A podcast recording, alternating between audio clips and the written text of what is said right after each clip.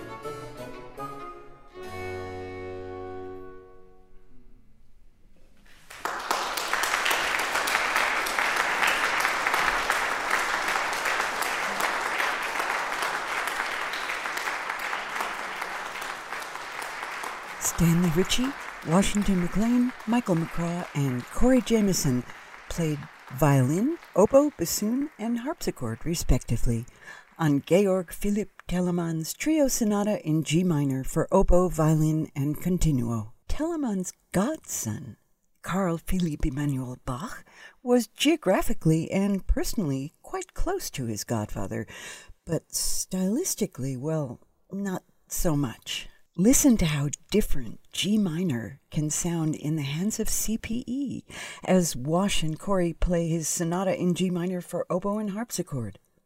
The piece inhabits a space between Baroque and classical styles in its very own world, that of the Empfindsamer Stil, which applies principles of rhetoric and drama to music. Wash is in his element here, his playing, as always, on top form.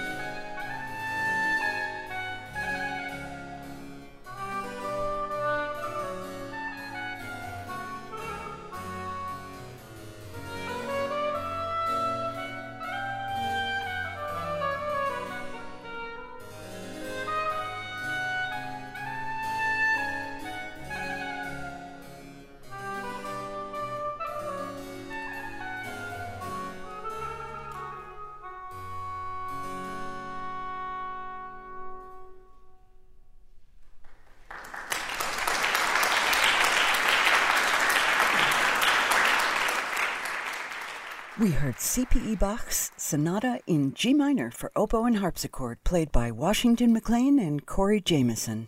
Our Telemann sandwich on this occasion is going to lack the Handel and Platti pieces that the concert did not lack, but we're going straight to the encore now. So here's the Telemann Trio Sonata for oboe, violin, and continuo. Do you agree that it's worth hearing twice?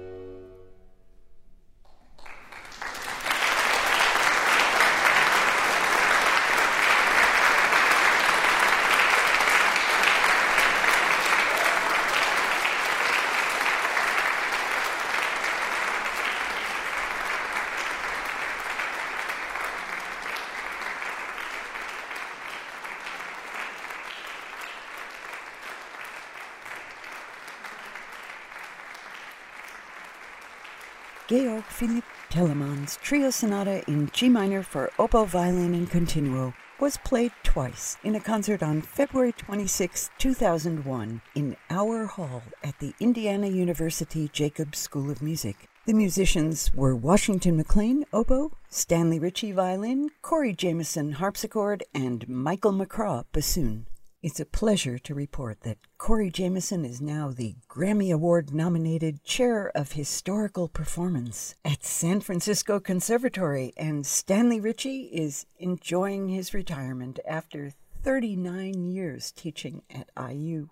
Your host was an audience all those years ago and remembers the exhilaration created by this performance. Now that neither Washington McClain nor Michael McCraw is any longer with us, Hearing it again is a poignant reminder that live music is the only real music. We're always interested in hearing your thoughts about this podcast. You can find Harmonia on Facebook or leave a comment or question anytime by visiting harmoniaearlymusic.org. This has been Harmonia Uncut, and I'm Wendy Gillespie. Thanks so much for joining me.